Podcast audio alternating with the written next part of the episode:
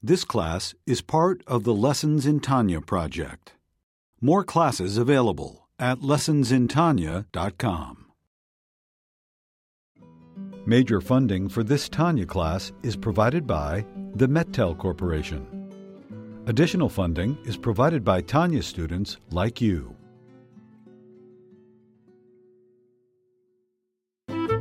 Lessons in Tanya. The Tanya of Rabbi Schneur Zalman of Liadi, taught by Rabbi Ben Zion Krasniansky. Tanya's text elucidated by Rabbi Yosef Weinberg.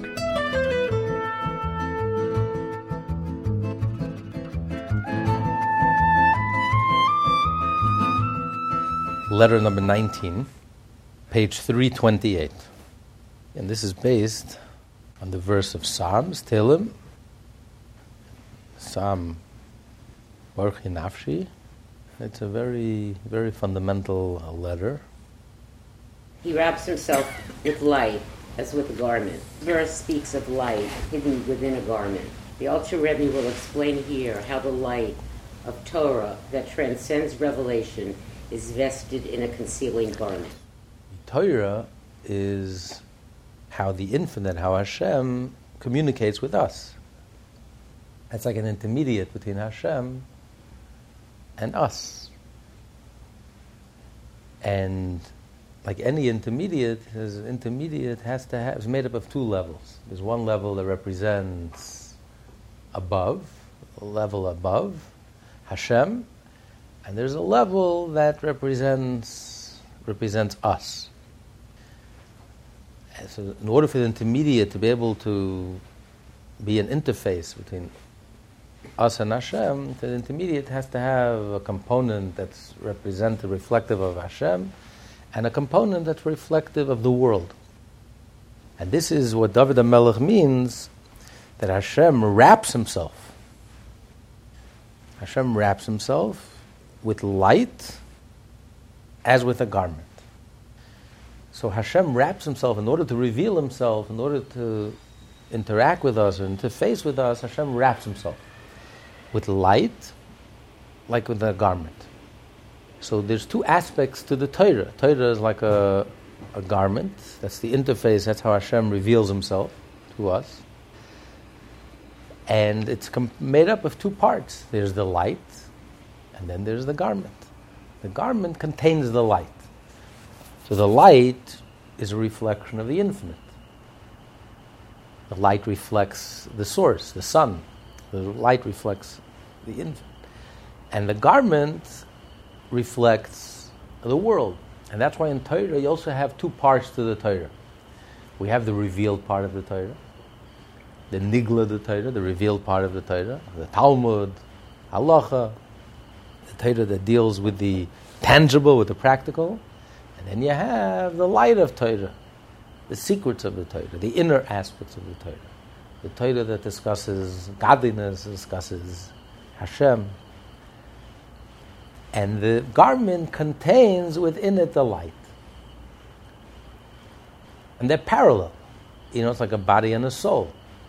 Everything in the body perfectly matches the soul. The eye, the physical eye, perfectly matches the soul's ability to see. Everything in the body is parallel. The body and the soul are completely parallel, reflect each other, express each other, reflect each other.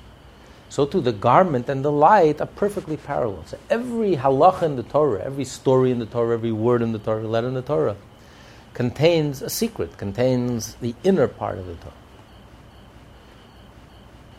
And it expresses itself in a tangible way in the garment. So you have the light, and then the light encloses itself in the garment, and that's the interface of Hashem with, with the world. That's how Hashem communicates with the world. That's how, that's the intermediate. This is the introduction. So in order to understand this, Alter Rebbe continues, and now he's going to quote from the inner, and the light of Torah, from the inner aspect of the Torah. Continue in Likutei Torah. In Likutei Torah by Rabbi Isaac Luria of blessed memory, Parshat Ki Tisa and Parshat Vayikra, it is stated that Moshe Rabbeinu, peace to him, did not apprehend the Pnimiut the most inward and profound level of supernal Chachma, which is called Abba of Atzilut. The degree of divinity called supernal Chachma is not limited to the sphere of Chachma in the world of Atzilut. It also possesses a number of levels that transcend it, such as Chachma of Keter, Chachma Adam Kadmon, and so on. The Alter Rebbe is now explaining that not only were these loftier levels of supernal Chachma beyond Moshe's apprehension, but so too was even the Pnimiyut of the Chachma of Atzilut, in other words, Abba of Atzilut and a fortiori, not the sphere of Keter called Arich Anpin that transcends Chokmah. For the very name of uh, Anpin, literally the long continents, implies a level of divinity of infinite extent and hence beyond the reach of any soul clothed in a body. Rather, Moshe Rabbeinu apprehended as far as the Korayim, the exterior levels of Chokmah, which are vested in Bina, Unlike the internal and essential aspect of Chokmah, the exterior aspect of Chokmah is capable of descending into lower levels of divinity, such as the sphere of Bina, which in turn is vested in the seven lower spherot, collectively called Zeir Anpin, literally the small continents. This name implies a level of divinity which is contracted to within finite dimensions. In this spirit, the seven emotive attributes are called midot, whose singular form translates literally as measure, for it refers to the infinite Ein Sof light when it is at the stage of having garbed itself in finitude in order thereby to become the source for created worlds. Heavy duty Kabbalah, we talk of the ten Svirot. And we learned earlier that we are a model, we are created in the image of Hashem. So to help us understand in order to help us understand Hashem, so we have also a parallel reality. From our own personal reality, we can get some glimpse, some understanding of, we talk of Hashem's personality, so to speak, the ten svirot. So, just like within a person, the first level of consciousness is chachma, creative spark, creative flash which is more like an experience. So it's very personal. It's not something that's communicable. You can't even communicate it. You can barely communicate it to yourself. It's just a, a eureka moment, uh, an insight. Uh, something falls into your head, an idea pops into your head. You don't even have the words. It's more like a sense. It's more of a feeling, a sense, an experience. It feels like a revelation. Uh, it's a tremendously pleasurable experience. And that's why it says the inner, internal aspect of Abba, Abba is the father, that refers to the level of Chachma, the initial spark, which is like the sperm, which is like the creative, the beginning of creativity that leads to the whole process that culminates into the birth of the child. But it all begins in that spark, in that seed, which is the first level of consciousness, the first stirring of consciousness, the first communique from the subconscious to the conscious and that's the level of chachma. That's more of a personal experience, not something you can communicate to others, to words. You can't share it with others. It's just a, a revelation. Something stirs inside, and it's tremendously pleasurable. Your face lights up when you have an insight. Consciousness or super consciousness? It's, it's, it's, it's the communication from the superconscious to the conscious, from the subconscious to the conscious. That's why it's called chachma comes from nothing. What do you mean from nothing? It doesn't come from nothing it comes from within you. But it comes from a part within you that you're not even aware of. Suddenly something pops into your head, seemingly out of nowhere. That comes, that's not out of nowhere, it comes from your subconscious. But that beyond our grasp, we're completely unaware of that. So the first consciousness, the things that we're aware of, is that eureka, that idea that just enters into our head. And we see that bolt of lightning and we see a clear path, and suddenly we get some sort of answer something, of that dilemma that's been puzzling us and troubling us and bothering us, and we have a breakthrough. A concept, a new way of looking at it, a creative way of looking at it. But that's more of that personal experience. Then you have to take the chachma and bring it down to the level of bina. You have to take that chachma and bring it down to the analytical mind, from the right brain to the left brain. Now you have to start articulating it. You have to start finding words, explanations, make sense of it, logic, the technical, the mechanical, the mathematical parts of it. You have to figure it all out. So the level of chachma, the, only the external level of chachma, could be transmitted to the level of bina, level which could be grasped, the level which could be explained and could be brought into words. But even bina is still abstract. It's, it's your mind. And that's the nature of intellect. The nature of intellect, an intellectual person doesn't need anyone. He can entertain himself. He's a very self-sufficient individual. On the contrary, he finds people very distracting. He likes to uh, learn, himself and read for himself and think for himself and keep himself busy and entertain himself 24-7. That's the nature of the intellect. Intellect is very isolated. It's very personal. It's very. It's to yourself. You don't need anyone else in order to, to think to, to, to contemplate, to figure things out, then that leads to the world of emotion. That's a whole different world. The world of emotion, that's why emotions are called midot. It comes from the word midah, a measure. Because emotions, and that's why it says Hashem created the world in seven days with the seven emotions. Because the world, you know, the Torah precedes the world, because Torah is God's mind, so to speak, Hashem's mind. That's the way Hashem is thinking for himself. There's no need for anyone. There's, there's nothing besides Hashem. Worlds, by definition, um, emotions, by definition, means that there's something besides me. The whole idea of an emotion is it characterizes me, it defines me, it characterizes me how I relate to the world outside of me. I love, I hate, I'm attracted, I'm repulsed, I'm repelled. It's my relationship and interaction with the world around me. That's the world of emotions.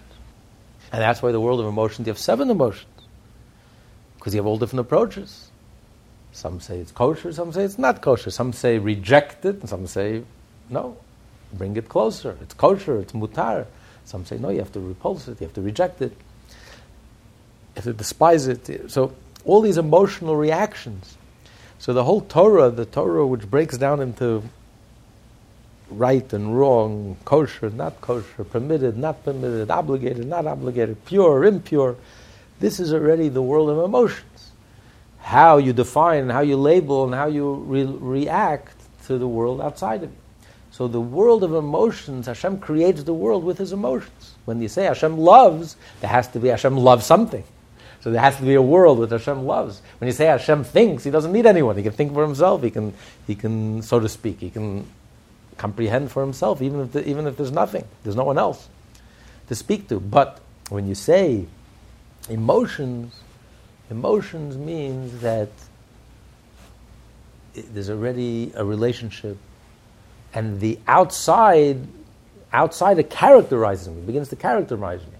If I'm kind to the person outside of me, if I love the person outside of me, if I'm attracted to the person outside of me, or I'm repulsed by them, I hate them, I'm, I'm disgusted by them. So all these is in relation to the others. But nevertheless, even emotions are still internal. Because this can all go on inside of me. This is all what's going on inside of me. It's my, it defines me, how I relate to the world outside of me. But you could be sitting alone and have very intense emotions about others. But even if they don't know about it, I have very intense emotions about it. Avram was sitting in his tent after the bris, and he was in pain because three days went by, he didn't have a single guest. He wanted so much to do kindness, he wanted so much to help and to give. Every day of his life, he helped and he gave. And, and here, three days went by, the first time in his life, in his adult life, three days went by, and he didn't do a single act of kindness. He was more miserable, more in pain from that than his surgery, the age of 99. So Avram was sitting in his tent and he was have, stewing in all these emotions. There was no one to share it with. So even though my emotions are characterized by my relationship to something outside of me, but it characterizes me. It's my characterization. It's all about me. What kind of person I, am I? What am I? What am I attracted to? What do I? What am I drawn to? What am I repulsed by? Then comes the next level. The next level is where you actually have to carry out these emotions. You have to take it to the next level. I want to do kindness. Okay. Now I got to get it done. From idea, from concept to reality. I love and I want to do kindness. So I got to get it done. And that needs a whole different set of attributes. That's what we call in the Kabbalah, Netzach Hoid and Yisoid. Netzach Hoid Yisoid are the auxiliaries, like the legs that carry the person. You have the brain, which is the Chachma Bina Das, the right brain, the left brain, the limbic brain. Then you have the heart, which is the seat of emotions. But then you have the legs. A person could be, God forbid, without legs. He still has his heart, he's still alive, he's still a full person. But the legs is what carries you. Now you want to implement. You want to implement the emotions. You can have a person who's very loving and very kind, but the smallest obstacle stops him. I want to do good, but I, you know there was a difficulty. It's just too much of a hassle. It's too difficult, and nothing happens. His heart is inflamed. He loves so much, and he has so much to give, and he wants to do. He wants to give, but you know, a little obstacle, uh, and that's it. He's out of commission. He doesn't have legs. He doesn't, can't implement, doesn't have what it takes to see it through, to implement. The ability to implement, the netzach, the ability to overcome obstacles. You can have a person who maybe is not so emotional, doesn't have such, is not the kindest person in the world. Maybe he has a little kindness inside him, but he has strong legs. he can implement. Whatever he decides to do, nothing is going to stop him. He's going to overcome all obstacles from within and from without, and he's going to make sure that whatever he decided, that kindness, that he decided, little kindness that he has, it's going to happen. So that's the ability of ambition, the ability to ambition to make it to to bring it out practically, to make it happen, to go forward. Take the emotions and to go forward with. So that's like the legs. It's more external to the body. It's more external to the person but it's, it's essential if you want to bring these emotions into real life. You want to affect the other person. You want to reach the other person. You have to have legs that will, that will take you there. Otherwise, you're here and they're there, and what does it help them that your heart is on fire and you're filled with all these lovely emotions? It's not reaching them. So, to reach, you got to move. You have the ability to move forward. And then comes the actual implementation, which is the action, when you actually make the sale when you speak to the other person. Speech, you can't speak if you're alone. Speech, by definition, is without the other person, there's no point in speaking. You don't need speech for yourself. If you're living alone, there's no, there's no one to talk to. There's no need to talk then. What's there to talk? What are you going to say? What's there, what's there to add? You know what you're thinking, you know what's going on inside of you. I don't need to speak, there's no one to speak to. Speech, by definition, only begins with the other person. Communication begins with the other person. If there's no one sitting in front of me, I'm not speaking to anyone, there's no communication. Zero communication. There's no need for communication. Emotions I can have even without the other person. It's about the other person, but it's my emotions. It's my characteristic traits. It defines my personality and character. So, so that's I can do alone in relation to the other person. But speech without the other person, there's no speech. So speech Malchut, that's where the actual communication, that's where the axe meets the wood. That's where the feet hit the ground, and that's where you make the sale, and that's where it's done. The sale is done, the, the transaction, the marketplace, the transaction. It's actually the person buys it, you're selling, he buys what you're selling. But the first nine levels, it, this is all stages within the one who's selling. First starts the idea, the concept. It begins with the idea, the concept. Then begins with the emotions, and then begins with the moving forward, figuring out how to implement that emotion. And then comes the actual implementation.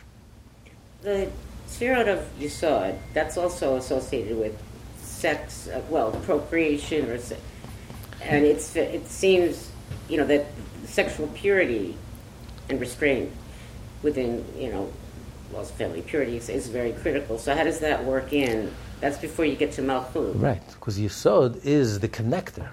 Um, it's the connector that connects the give the, the the giver with the receiver. That's the point of connection. Wow.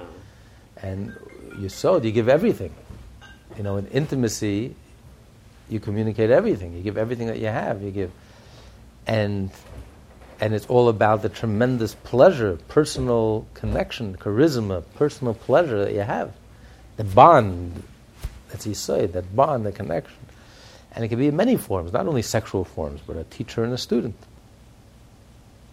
Like a parent, a father that's a parent that's teaching their child. it's not a stranger teaching a child. It's the parent. It's such a pleasure you want to transmit. So the transmission is on a whole different level when, when it's done with so much pleasure and so much. Suggested degree of intimacy. Yes, so that, that, that's the idea of Yisoid. Yisoid is that personal connection, mm. charisma. Some leaders have it. Some leaders have charisma. They just connect with the audience. Some leaders don't have it. They could be brilliant. They could be talented, but they just don't connect with the audience. It's an intangible thing. It's a, it's a certain.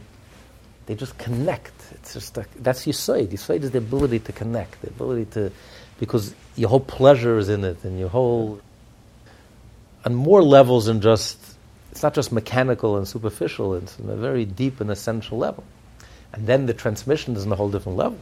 So is it associated with the bris? Yes. Some cases. Absolutely, it is. That ability to be intimate, that's, that's a physical reflection of the ability in the soul to connect, to, to transmit, to, to so it's, the, it's not just the physical, it's the spiritual ability that we have, you say, to mm. connect and to transmit. So that is so this is the whole process. It's a process. It's called Seder Hishtalshelus. It's a, it's an evolution that goes from one level, leads to the next level, that leads to the actual communication, the actual to the deed, the, till the deed is done.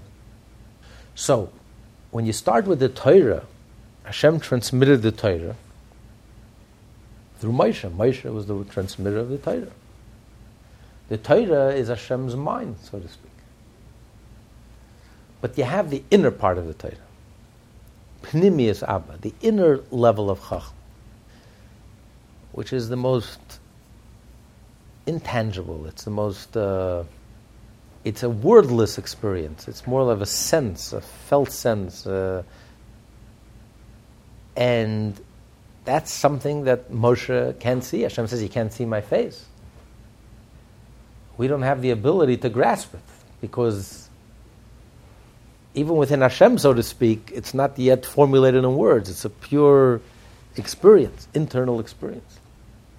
It's only the external level of Chacham. And even that external level, the external level, the way it's enclosed in Bina, which already starts to articulate it and to bring it into words, which then comes into the world of the seven emotions.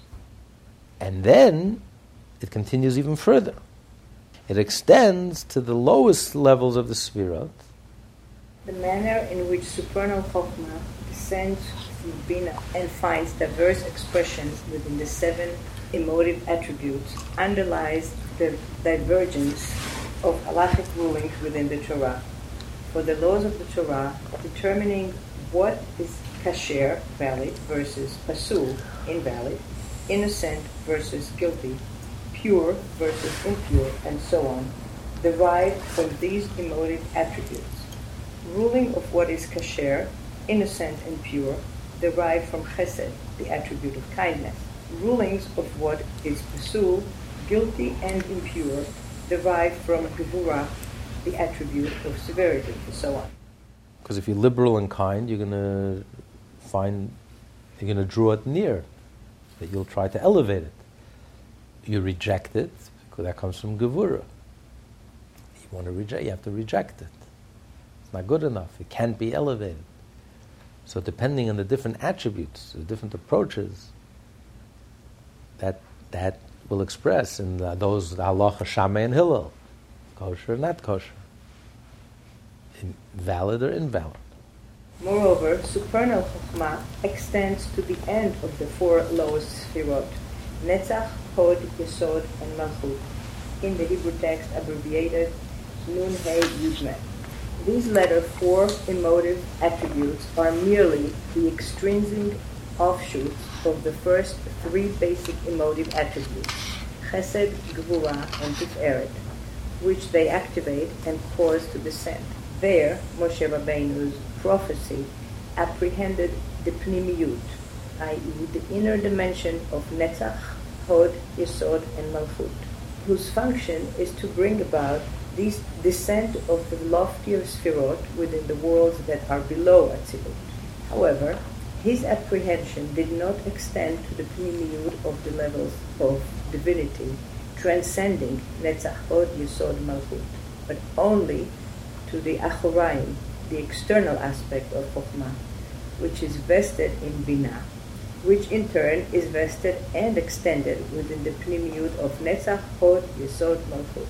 In his glosses and emendations to this work, the Rebbe Shlita asks, what does the Alter Rebbe accomplish by repeating that the external aspect of Chokhmah vests itself in Binah, and in turn in Netzach Hod Yesod Malchut? It will be noted that here the Alter Rebbe does not mention its being clothed in the other attributes as he had done earlier, but only its vestiture in Binah and in Netzach Hod Yesod Malchut. This is the mystic principle underlying the teaching of the Midrash that novlot, withered vestige, of supernal Chokhmah is Torah, i.e., the Torah not the undistilled essence of supernal Chokhmah. Only a paler dilution of this can find actual expression in the revealed aspect of the Torah. On the level of Zeratin, i.e., diminished and finite, as explained above. Thus it is written that God said to Moshe Rabbeinu, You shall see my back, the Hebrew achorai, suggesting the hinder or external aspect of divinity, but my face, the Hebrew panai, suggesting pnimiyut, the frontal or inward aspect of divinity, shall not be seen. Even Moses could not behold no more than the achoraim of the supernal Chokhmah, and not its pnimiyut or essence. See there in Likutei Torah of the Arizal and in Shar HaNevuah chapter 1. So Moshe's level of prophecy, the greatest, according to Maimonides, Moshe is the greatest prophet that ever lived and will ever live. Moshe is even a greater prophet, a greater Navi than Mashiach. Mashiach will be a greater leader. In terms of prophecy, Moshe is the greatest prophet that ever lived. His prophecy is different than all other prophecies. There's a separate principle in the Torah and the 13 principles to believe in the prophecy of Moshe. Because his prophecy was the Torah. The other prophets cannot give us a Torah. A prophet is not allowed to uh, render any verdict based on prophecy. Torah is no longer in heaven. If a prophet says that he, ha- that he has a prophecy that there's law such and such, he's a, then he's a false prophet. But Moshe, the whole Torah is by the prophecy of Moshe. Hashem spoke to Moshe, and that was the Torah, five books of Moshe.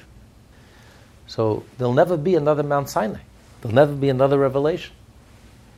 That's one of the 13 principles of, of faith. The Torah will never change. There'll never be another Mount Sinai. So there's only one Moshe. There never was and never will be anyone like Moshe. So his level of prophecy reached the lowest levels of the world of emanation. Not the level of Chachma, wisdom, of Abba, the father, not the levels of the mother, of Bina, not the levels of the emotions, the internal emotions. He reached the most external, the leg, so to speak, the most external levels, the external. And there, Moshe was able to see and to perceive and to receive. But he couldn't receive from the internal aspects. Hashem says, You can't see my face. Moshe asked Hashem, I want to see, when he prayed for the, the Yidden, and he got Hashem to forgive them for the sin of the golden calf, he asked Hashem, I want to see your face. And Hashem told him, You can't see my face. No one could see my face and live. And it says that we don't see Hashem's face when we live, but we do see Hashem's face right before we die. And that's why many people report. People right before they pass away, they like open their eyes wide, and um, and then they die. You can't see Hashem and live.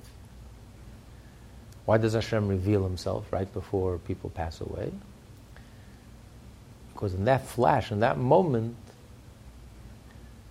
you can do tshuva. You realize your whole life flashes before you. And you realize, what was my life all about?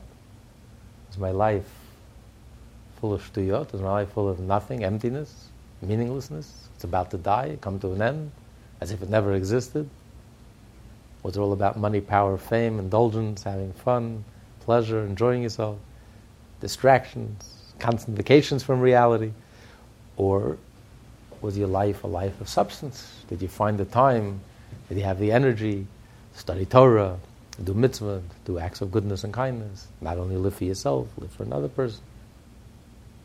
So that moment, that moment of truth, your whole life is in front of you. When you see Hashem and you realize, so you, you can either regret the life that you lived, or you can appreciate the choices that you made. So that's like opportunity Hashem gives us. The last moment you can do tshuva. You can but you can't see Hashem and live. Now, the question is, Moshe requested from Hashem, and his request was completely rejected. It's very hard to say. Moshe, the great Moshe Rabbeinu, requested from Hashem, and Hashem completely rejected him. So the Rebbe explains, and I think it says elsewhere as well, that Hashem did not reject Moshe's request. Hashem actually answered Moshe positively, favorably. Hashem told him, You're right. You can't see my face and live. But the fact that Hashem told him, You can't see my face, was already a step up. Why? Because Hashem is so remote from us, Hashem is so beyond us, that you can't even say, just like it's nonsensical to say, I can grasp Hashem, it's equally nonsensical to say, I can't grasp Hashem. For example, a human analogy. If someone told you, I understood the concept so well that I grabbed it with my fingers, you laugh. Ridiculous. You can't grasp concepts with your fingers. That's something you can grasp with your fingers. To grasp it with your mind. It's equally nonsensical to say, I heard a concept today that was so deep, I couldn't grasp it with my fingers. It's a ridiculous statement. What does fingers and touch have to do with concepts? It's so beyond the whole world of ideas and concepts. It's so beyond the world of touch, the material world. Now, how many degrees of separation is there between the world of touch and the world of ideas? Five. There's touch, there's speech, there's thought, there's feelings, and there's ideas, concepts. What's the highest level for a human being, the highest level of consciousness is uh, thoughts, con- I mean, ideas, concepts. So, what's the whole, our whole frame of reference, our whole range is five degrees of separation from the lowest, the sense of touch, to the highest, concepts, ideas, philosophy. And yet, the, the lowest and the highest are so distant, are so far apart, that in the world of ideas, the sense of touch doesn't exist. So to say that I can grasp an idea with my fingers is ridiculous. And it's equally ridiculous to say that the idea is so deep I can't grasp it with my fingers. There's no connection. In the world of ideas, touch doesn't, doesn't exist, doesn't mean anything. Multiply that infinite times. What are, how many degrees of separation between us and Hashem? Our higher levels of consciousness and mind blowing experiences and understanding and perception to Hashem not five degrees, infinite degrees. So if someone tells, just like it's ridiculous if someone told you, I grasp Hashem with my fingers today. Or if someone told you, I couldn't grasp Hashem with my fingers. It's ridiculous. It's equally ridiculous to say, I grasp Hashem with my mind. I wrap my mind around the ideas of Hashem. And it's equally as ridiculous to say, I couldn't, I can't understand Hashem. Hashem is so far from me, I can't understand Hashem. It's like saying the idea is so deep, I can't grab it with my finger. I mean, it, it, it's a nonsensical statement. It doesn't mean anything. Because we're not in the same world. It doesn't, in the world of ideas, it, touch doesn't exist. In Hashem's reality, we don't exist. Our minds don't exist. Our meditations and philosophies and music and art and sublime experiences and higher levels of consciousness religion, spirituality. It means absolutely nothing. It doesn't even exist, doesn't even begin to exist. So before Hashem responded to Moshe, Moshe couldn't even say that I cannot see Hashem. Just like he can't say I see Hashem. He couldn't say I can see Hashem. There's no connection. It's a nonsensical statement. As a result of his request, Hashem responded and told him, now Hashem could say, You can't see me. To be able to say you can't see me, that's a very high level. That means he was elevated to such a level, that means he has some connection. He has so con- such a connection to Hashem, more so than any other human being that ever lived before or since. That he can say, I can't see Hashem. We can't see I can't we can't say I can't see Hashem because it doesn't mean anything. There's no relationship at all, there's no connection whatsoever. But Moshe was elevated to a level where he can say, You can't see. So his not seeing Hashem means he was elevated to the level that he was able to see and perceive and experience. Netzach, Hoyd, and Yisoid, and Malchus of Atzilus. The external levels of Hashem, so to speak. The, the legs of Hashem, so to speak. The external level. The external emotion, characteristic traits of Hashem. That he was able to perceive. And that's not seeing Hashem. You can't see my face. But you can't see my face means he has some connection to the face. Because Moshe is rooted in Hashem's chachma, Hashem's wisdom. So he has some connection, and you can say that I can't see my face. Hashem says you can't perceive, you can't experience my inner self, which is expressed in chachma. You can't even experience the way the external level of Chachma is revealed in Bina, in the world of understanding. You can't even say, you can't even perceive and experience the way the level of Bina is perceived in the world of emotions, the internal emotions. But what you could experience is my, my back, so to speak, which is Nihim, the external part. So this is already the external level of Chachma, the way it's already enclosed in Bina, and Bina enclosed in the emotions, and the emotions enclosed in, in the uh, Netzach Hoyd and Yisoid. And that's the level that Moshe was able to perceive and able to grasp. As the greatest prophet that ever lived and will ever live. That was his level of prophecy. That's how remote and removed we are from Hashem. Hashem is so transcendent, Hashem is so beyond us. Not only Hashem in his infinite state, even the way Hashem, so to speak, emanates from within himself, the ten sefirot, and he's speaking our language, and he's, you know, re- revealing himself through these attributes and these definitions of wisdom, understanding, and knowledge, and love, and uh, strength, and tiferes, and beauty, and compassion, etc. Even that's too infinite and too intense and too powerful and too beyond our grasp. That even Moshe, who was so tuned in, who was so the most sensitive, the most tuned in prophet that ever lived, even that was too much for him to perceive and to perceive. All he can see and all he can experience was the most external level. And that's a Hoyd Yisrael. Because by us, you know, prophets, the whole idea of prophecy, to qualify to be a prophet, a person has to be almost a perfect human being. Who does Hashem choose to be his prophet? Only a tzaddik, a saintly person, a godly person, not some madman with a sword. the Rambam calls Meshuggah. A prophet is just to qualify to be a prophet. There's no guarantee for prophecy. Prophecy comes from above. Only Hashem chooses who's going to be a prophet. You can't force prophecy. There's nothing you can do to force prophecy. Nothing. You can prepare yourself. You can make yourself more conducive for prophecy, open for prophecy. But you may prepare, nothing will happen.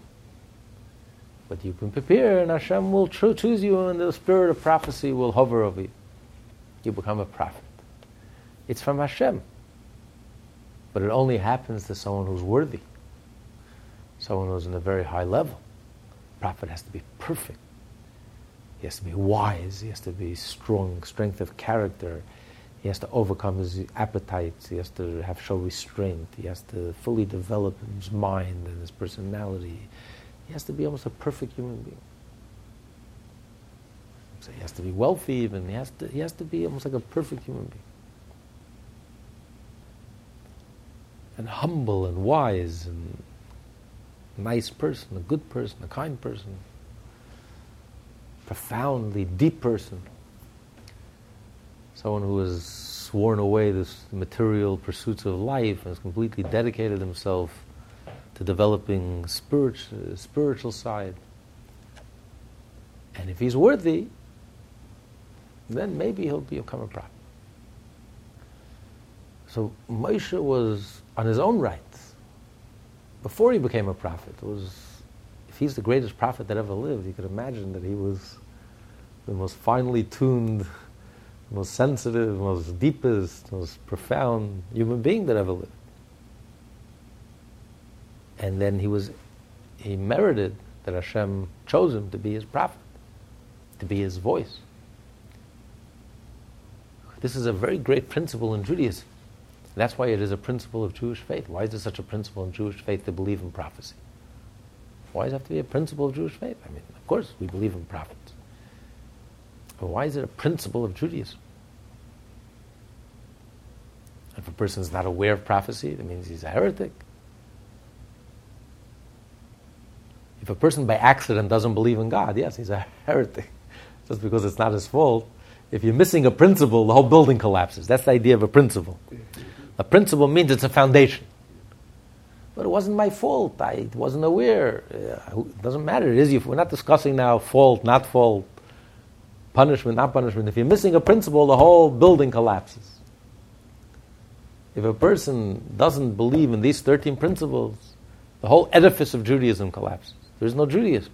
You can't claim to be a Jew if you don't believe in these 13 principles. We're not discussing it's not your fault, it is your fault. But you can't be claimed to be Jewish and be a Jew if you don't know these principles, if you're not aware of these principles. If anyone denies one letter in the Torah, he's already a heretic. That's intentionally, if every word in the Torah is divine. But if a person doesn't know of, of a verse in the Torah, doesn't make him a heretic. It's not a principle. Many things in Torah that are not the principle, the foundation. But a principle means you remove the pillar and the whole, the whole building collapses. So why is the belief in prophecy a principle in Judaism? An ikar, a foundation, a fundamental principle in Judaism. According to many commentaries, that was the sin of the golden calf. Some say that the golden, the Jewish people made the golden calf because they were looking to make a god to worship as an idol. Some say no. They were looking to replace Moshe. They were looking for a leader. They wanted a leader. They thought Moshe died, they wanted a leader. So they made the golden calf. So why is that so terrible? To make a calf as a leader? so what's so terrible? They were looking to have a golden calf to be a leader. The answer is because they didn't believe in prophets. They felt that a leader is there to transmit God, to transmit Hashem, to transmit Hashem's wish. They felt that a human being will interfere. If you take a human being, the human being will get in the way. You create static. No matter how pure a human being is, something gets in the way, something gets lost in the translation. Hashem speaks to the human being, the human being processes it, and you know you lose some of that purity and some of that intensity, and it's not the same. A calf, there's no interference. So it's a calf. So it's like a tape recorder. Hashem could speak through the calf, and whatever comes out, it's pure. That's what they thought. And that's a fundamental misunderstanding of Torah, of Yiddishkeit. The whole point of Yiddishkeit, what they're saying basically is that this world, human beings are not fit for godliness. Human beings are not created to be godly. Human beings are a contradiction to Hashem. To be godly, you have to be perfect. To be godly, you have to be a calf, a golden calf. But a human being who has freedom of choice, who has an ego, who has a body, who has, is human, it's, you can't be perfect.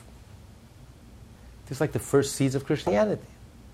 You know, you, man is born in, in sin and quit while you're behind, and the only hope is to confess and to go to heaven, and because it's hopeless. There's no point. There's no point in doing Torah and mitzvot. There's no point in this whole program because we're doomed from the beginning. So we all need forgiveness, and we all have to go to heaven. The golden calf was to be the seeds of that that falsehood, that complete distortion, which denies the whole principle of Judaism. It means 40 days after the giving of the Torah, they completely misunderstood the Torah. They didn't get it. And that's why it's a foundation, it's a fundamental principle in Judaism that you have to believe in prophecy. Hashem could speak through people. Hashem could communicate through people. He could convey himself through people. Obviously, the person has to be refined, and the person has to be saintly, and the person has to be selfless, and the person has to be whole, and has to work on himself, and has to be sincere and genuine and egoless. Yes. But that's not what does it. That's just the preparation. Then he merits the revelation of prophecy. Hashem will reveal in him. He'll become a godly person. Hashem will reveal himself to that person and communicate through that person. In other words, we can be godly. All of us, in a sense, could be godly. It says Mashiach will come, we'll all be prophets. Hashem says, I'm going to pour my spirit on all flesh. All your sons and all your daughters will all be prophets. So we all have that potential. That means we can be prophets. We, human beings, real, live human beings living in this real world, could be godly. That means that the Torah is a realistic program for real people living in the real world. Why? Because right now we're essentially godly. We just don't know it. But our very substance is nothing other than the, the godly energy, the divine energy is constantly creating us. So it changes, it shifts your whole perspective on yourself, on the other person, on life, on this world. Instead of looking at this world as being harsh and coarse and crass and negative and evil and dark and the antithesis of godliness, when you believe in prophecy, what you're saying is you recognize it's just a facade. That's all it is. This is not the true state of the world. The true state of the world, the natural state of the world, is prophecy, revelation, godliness, because that's our true core and essence. That's why it's a principle, it's a fundamental principle. If you deny prophecy, you're denying the whole Torah. What you're saying, you're relegating God to heaven. What you're saying is that this world is not conducive for godliness. This is not a realistic program for real people living in the real world. So this whole way of life, Jewish way of life, is maybe for angels live in outer space, or some angels living in heaven somewhere, but not in the year 2015 if you're living in the Upper East Side. So this is a fundamental principle. So a person who's refined, a person is, then he merits the communication to receive Hashem. He receives a prophecy, receives that experience. And experiences something godly. And that's really the essence of prophecy is really, it's not just the, the message the prophet has for us. The Rambam says, you know, the Talmud says there were a million, two hundred thousand prophets over a thousand year period. There were a million, two hundred thousand prophets. Till the, till the era of prophecy, the end of the era of prophecy, which was in the beginning of the, the Second Temple, there were a million, two hundred thousand prophets. Yet how many prophets were, were recorded for history, for posterity? 48? So the Talmud answers that those prophecies that were messages, that were for posterity, for all generations, those were recorded. All the rest was not for posterity. It was a personal experience. The essence of prophecy is to experience godliness, to experience Hashem. Not about any practical message I have or to be Hashem, Hashem's messenger. No, the error, the idea of prophecy was to experience Hashem. Not just to philosophize, to understand, but to experience, to see Hashem, to experience Hashem, to experience that prophecy. It's an experience. And once that spirit of prophecy comes over you, you become like a different person. As it says by Shaul. Shaul hung out with the, with the prophets, and all of a sudden he started prophesying also, and everyone said, Hagam Shaul Banavim. Shaul also became a prophet. We knew him yesterday, he was playing around with them, now Shaul became a prophet, became a holy person. He physically changes, and it's recognizable to everyone. Everyone said, Hagam Shaul Banavim, look what happened to Shaul, now suddenly became a prophet. You feel it yourself, the prophet feels it. Something comes over you, and you become a different person. You become like a different human being, you become like a godly person you become. Moshe was the extreme. Moshe physically changed. Moshe became like an angel. He was like a half angel half person. That's why Moshe was the only one, the only prophet. Aaron and Miriam, they were prophets, but they were not. Only Moshe was the only one who, after the giving of the Torah, separated from his wife, Tzipporah. Hashem told him to separate from because he became like an angel.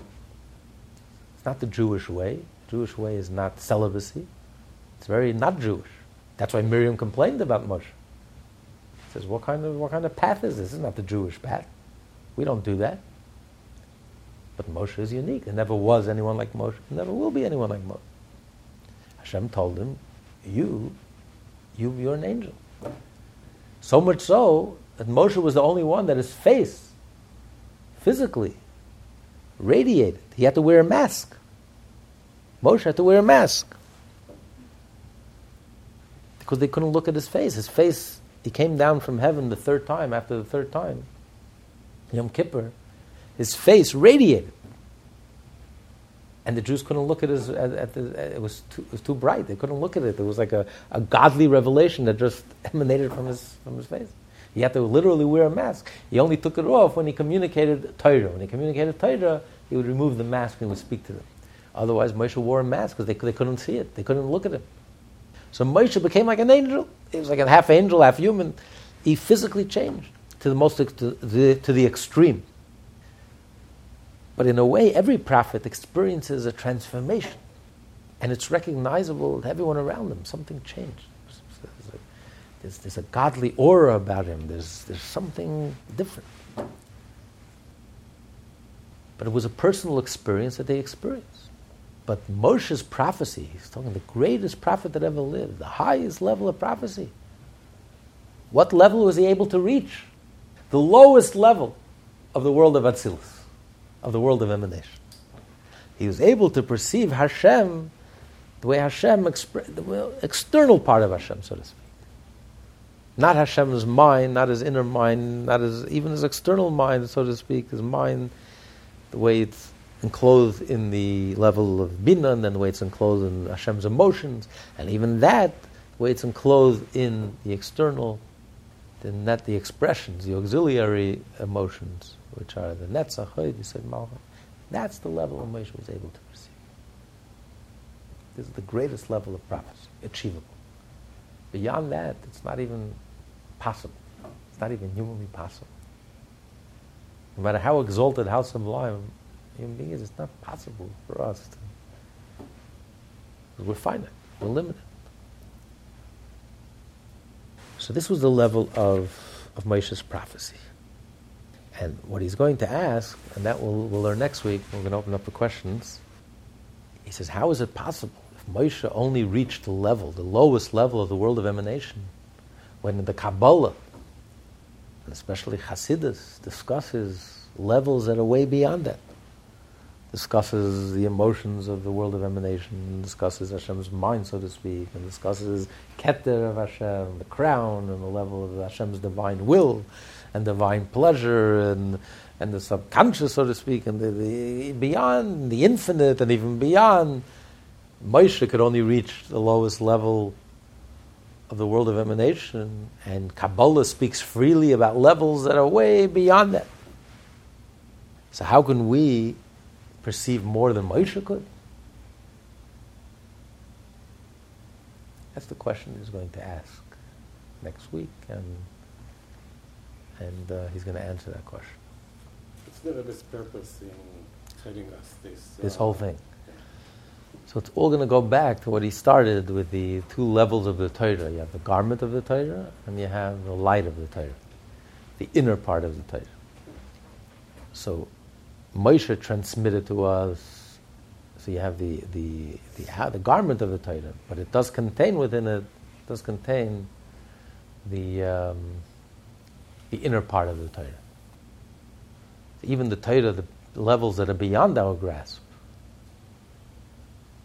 but it's all contained in the Torah that, that is within our grasp.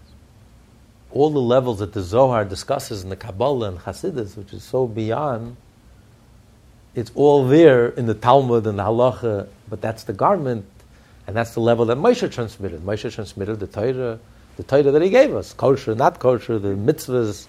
He gave us the revealed part of the Torah. Moshe didn't give us the inner parts of the Torah; he gave us the revealed part of the Torah. But within that is contained the light which is infinite, which is beyond, beyond our grasp. And it's all there, it's all contained.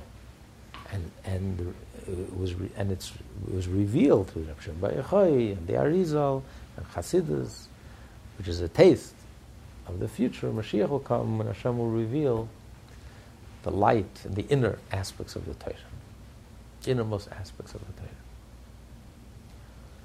So this is like an introduction to understand that Moshe, is a, that's the question, he's leading up to the question of Moshe, the greatest prophet, and he only reached those levels. How is it that the Arizal and the Rav Shimon was able to discuss levels which are way beyond this, to reveal the inner parts of the Torah, which discusses the Zohar and the Kabbalah, discusses levels that are way beyond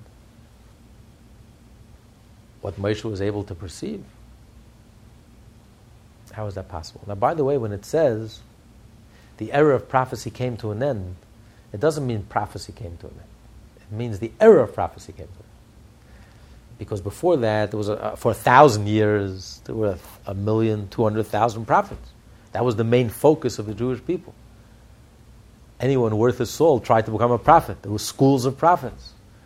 They, they tried to learn how to meditate and how to reflect and how to refine themselves and to tune in and to spiritualize themselves, to be worthy, to prepare themselves to be worthy of receiving prophecy. And then you had to do other things, play music and do things to put yourself in a state, in a meditative state. And then you were able to, if you merited, if Hashem desired so, you were at least able to receive the prophecy. But then the era of prophecy came to an end. So, as an era, when the entire Jewish people were focused on prophecy, that came to an end. But individual prophets, even afterwards, you had prophets. Rabbi Yehuda, Rabbi Yehuda, uh, Chassid, the- you had prophecy. You had, there were prophets. The Baal Shem Tov was a prophet. The Alter Rebbe was a prophet. All the Rabbeim were prophets. The Rebbe was a prophet. But individuals, the era of prophecy came to an end. Only when Mashiach will come that prophecy will return to, to all of us. The era of prophecy will return. But individual prophets, you still have prophets. It doesn't say that there's no more prophets. That's what's so special about the Baal Shem Tov. We'll conclude with that. Hasidus. Because the Baal Shem Tov received Hasidus, his teacher was Achiya HaShiloni. Achiya HaShiloni was a prophet. Stood at Sinai. He's 500, he lived over 500 years. He was the one who anointed Elijah the prophet. So Achiya HaShiloni was Baal Shem Tov's teacher. So, and he taught him for 10 years. He revealed himself to the Baal Shem Tov on his Baal Shem Tov's 26th birthday. And he started Bereshis, and he concluded Kol Yisrael, the end of the Torah, the end of the five books of Moshe, on the Baal Shem Tov's 36th birthday. And he told him, it's time for you to reveal yourself. to the public. So Moshe and Baal Shem Tov received Hasidus from a prophet directly, who stood at Sinai, who was one of the most astonishing prophets ever. He was the seventh in the transmission of the Torah. All the seventh are beloved. He spanned the world. He was like one of those who spanned the whole world because he would left Egypt. So it was uh, Adam, you know, Meshuselach, Shem, and one or two in between. The Gemara says it was seven who spanned the whole world. From Elijah the prophet, who Achiya HaShiloni anointed, and Achi received and saw someone who saw Yaakov, who saw Shem, who saw um, you know, Meshuselach and Adam. So he was he was Achi Hashem, the greatest ever lived, and he was the Baal teacher. So everything in Hasidus is pure, like mother's milk. It's direct from a from a navi. No, he's no he's in the wor- uh, other world. I mean, after all that time, he finally. Oh, no, no, he passed away. He passed oh, on. But he revealed himself to the Baal Shem Tov. He ah. came in a bodily form, and he revealed himself. He used to go learn. So, so the Hasidus is based on a Navi who stood at Sinai, the greatest, one of the greatest Nevi'im, Achiya HaShiloni, who anointed Eliyahu Navi, the seventh of the transmitter of the whole entire Torah. So you have to know that everything that we're learning here, Tanya, this is pure as mother's milk. Every word, every letter, this is Hasidus. This is straight from Sinai, straight from Sinai.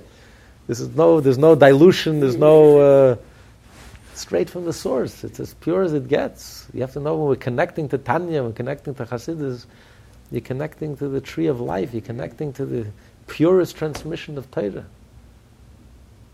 From directly from Sinai, from a Navi, from a prophet. So, you know, it's important, important to remember that. To be continued. This class is part of the Lessons in Tanya project. More classes available at lessonsintanya.com.